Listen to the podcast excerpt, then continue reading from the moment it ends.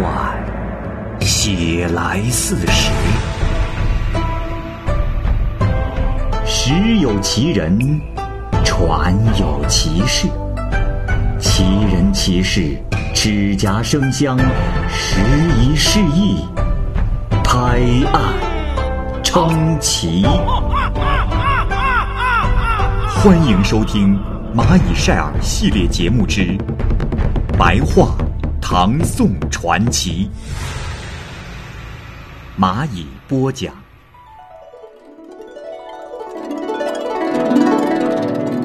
《李张武传》，原著作者李景亮。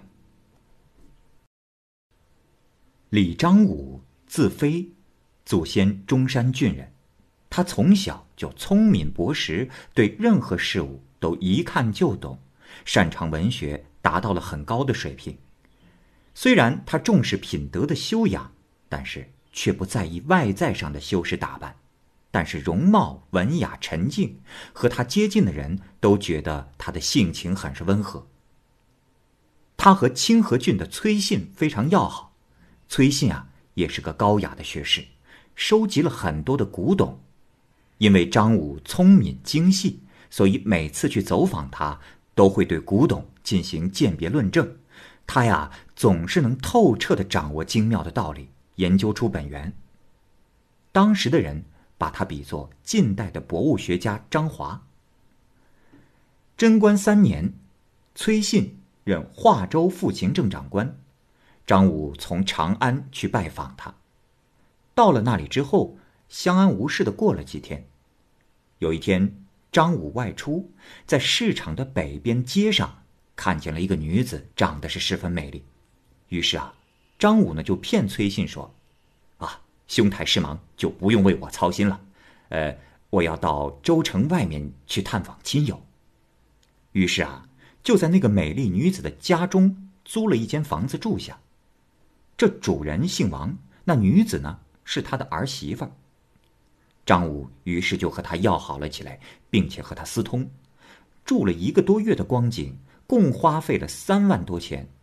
这王氏啊，供应李张武所花去的费用，更是多出了一倍。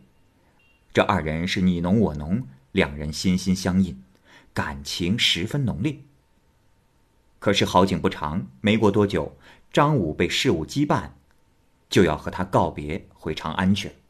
二人恋恋不舍的话别，张武呢留给了他有交颈鸳鸯图案的绸缎一段，又赠给他一首诗：“鸳鸯起，织结几千丝。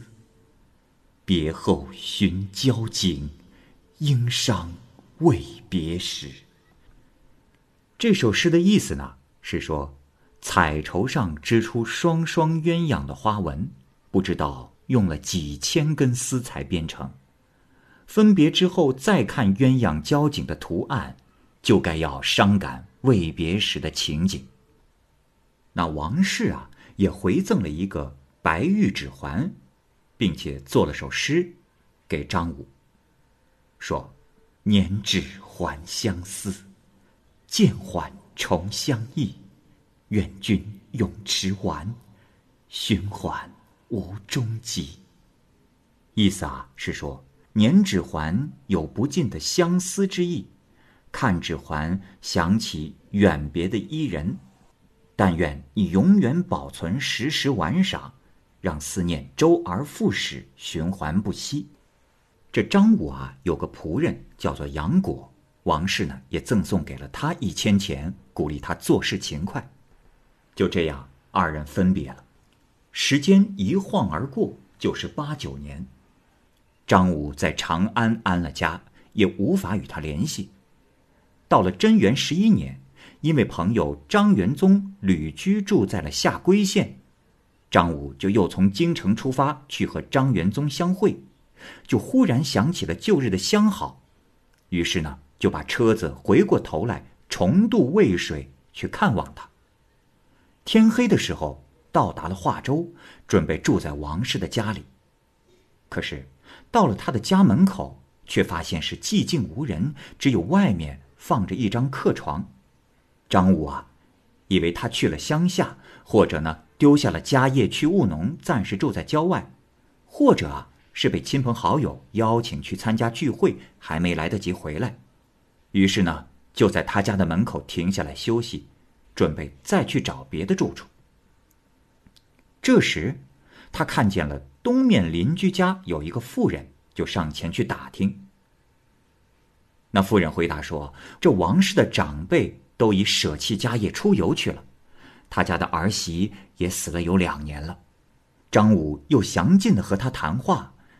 那林妇说：“啊，大人，我姓杨，排行第六，是东面邻居家的妻子。”又问张武姓什么，张武就一一的告诉了他。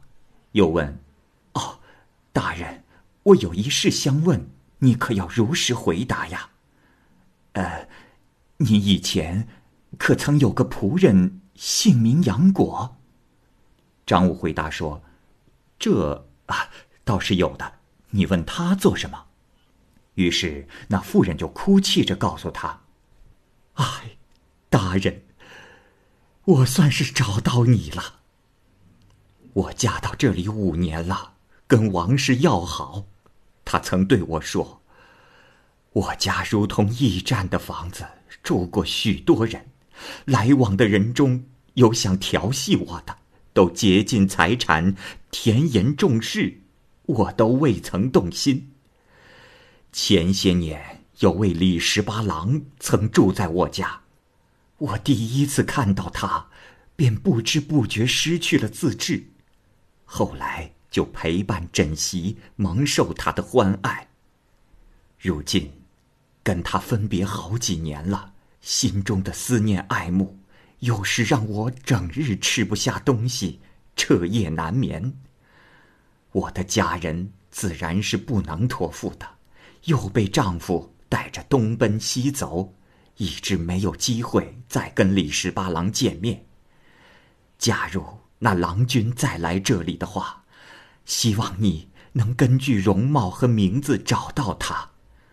如果没有错，拜托你好好伺候他，并告诉他我的深情。还说，只要有个仆人叫做杨果的，那主人就是了。只是，哎。他福薄，不到两三年的功夫就卧床不起，临终前又托付说：“我本来出身寒微，曾蒙受李十八郎厚爱，心中常常感恩思念，时间久了忧虑成病，自己知道不能医治了，所以托付你的事情，还请帮忙。”万一他来到这里，望能传达我含恨九泉、千古永别的遗憾，仍然恳求他留在这里，以期灵魂能在若有若无的境界中相会。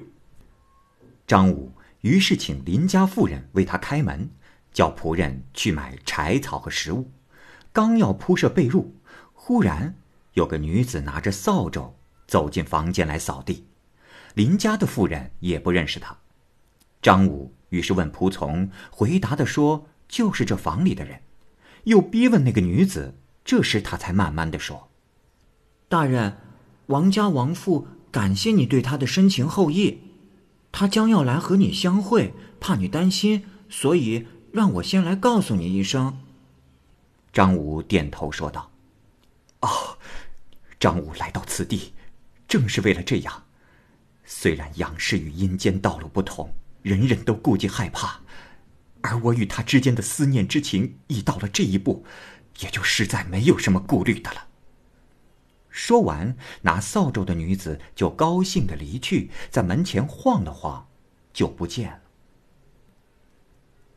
于是，张武准备好食物，呼唤亡灵祭奠他，然后自己也吃了点东西。就睡着了。到了二更天左右，放在床东南面的灯，忽然渐渐的暗了下来，这样重复了三次。张武心里清楚此事有变化，就让人把蜡烛移到了背墙处，置于房间的东南角。马上啊，就又听见房间的北角悉悉嗦嗦的有声音，好像有人影缓缓而来。走了五六步，就能分辨他的样子了。看他的衣服啊，正是此前主人家的儿媳，跟从前看起来没有什么两样。只是举止有些漂浮急促，声音非常的小，声音非常的轻。张武下了床，迎上去跟他拥抱拉手，如同活着的时候那样欢爱。王氏自己说：“自从到了阴间来后，亲戚们都忘了，但思念你的那份心，却仍然和过去一样。”张武听了，就跟他更加的热情。也不觉得有奇异的地方，只是啊，他数次叫人去看天上的启明星，如果启明星出来了，就必须回去，不可久留。每当欢爱有空暇的时候，就恳切的把林家的妇人杨氏托付张武，说：“公子，你可千万不要忘了他，正是他，传达了我在阴间的相思之恨啊。”到了五更，有人回报说必须要回去了。这时，王家的儿媳是哭着下了床，跟张武手挽着手出了门，仰望银河，就悲伤幽怨的呜咽起来。然后回到房中，从裙带上解下锦绣荷包，又从荷包里拿出了一样东西，送给了张武。那东西啊，是天青色的，质地坚硬细密，像是玉。但是又很凉，形状呢，如同一片小叶子。张武不认识这个东西，王氏就说：“公子，这就是所谓的墨荷宝，出于昆仑山的玄蒲仙境。此物可不是容易得来之物。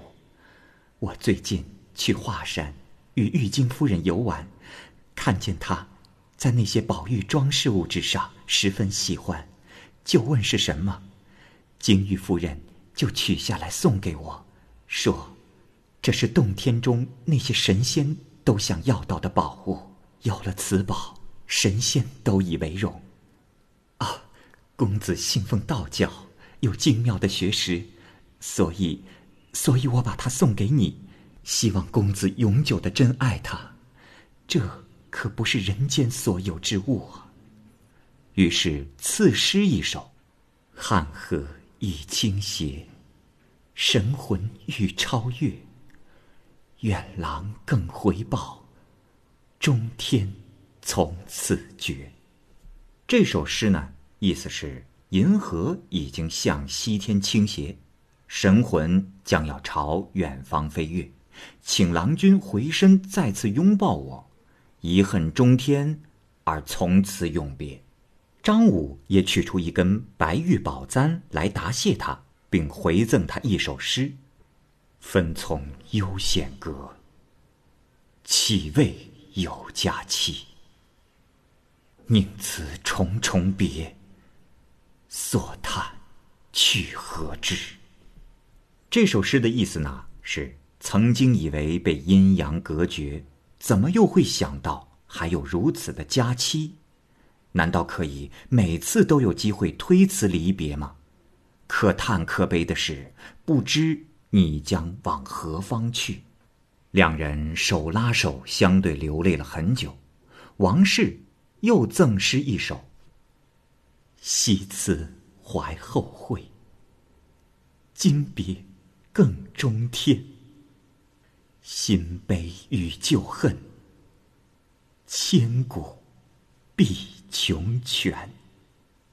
意思是说啊，昔日辞别，盼有再相逢的机会，而如今一别，就永远不能团圆了。新的悲伤与旧的怨恨，千年万载的封存在黄泉吧。此时，张武再以诗回赠：“后期杳无月，前恨已相寻。”别路无行信，何因得寄心？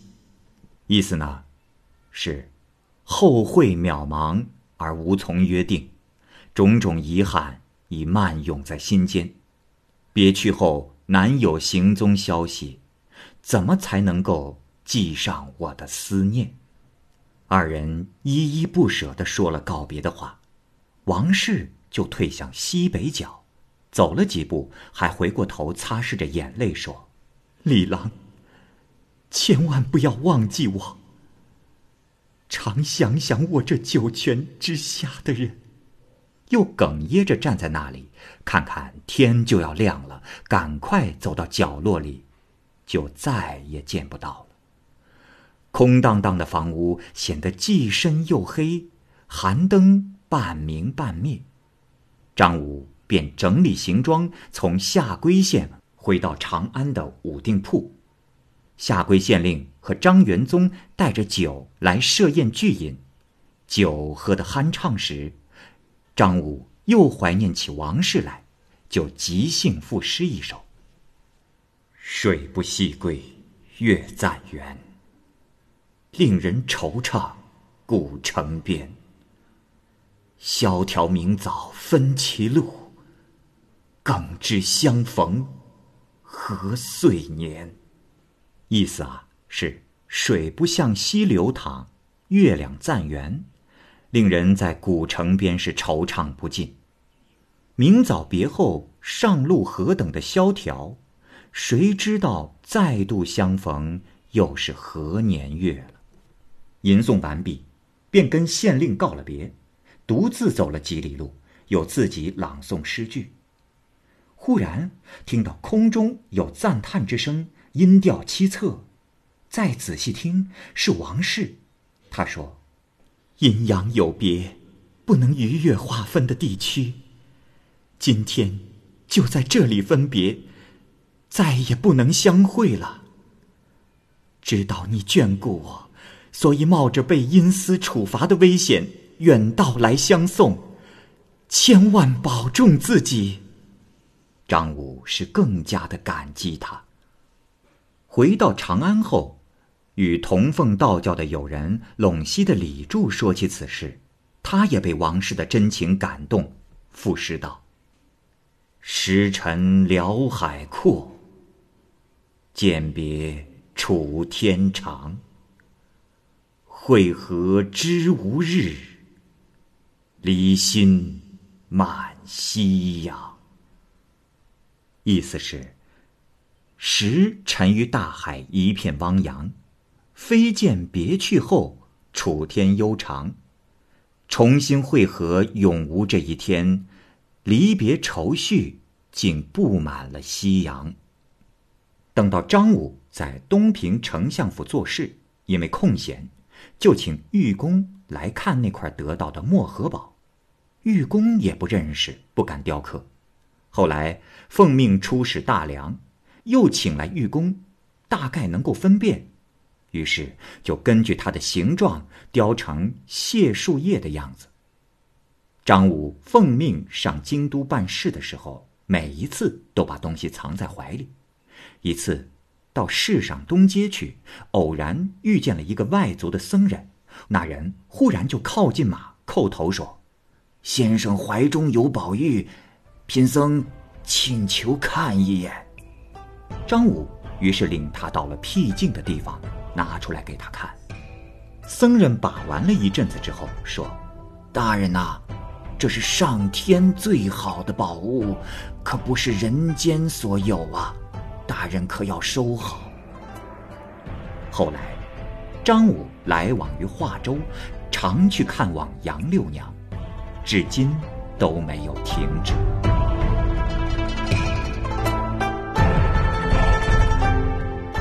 好，这个故事就先讲到这儿。欢迎您继续关注《蚂蚁晒尔》系列故事《白话唐宋传奇》。感谢您的收听，我是蚂蚁。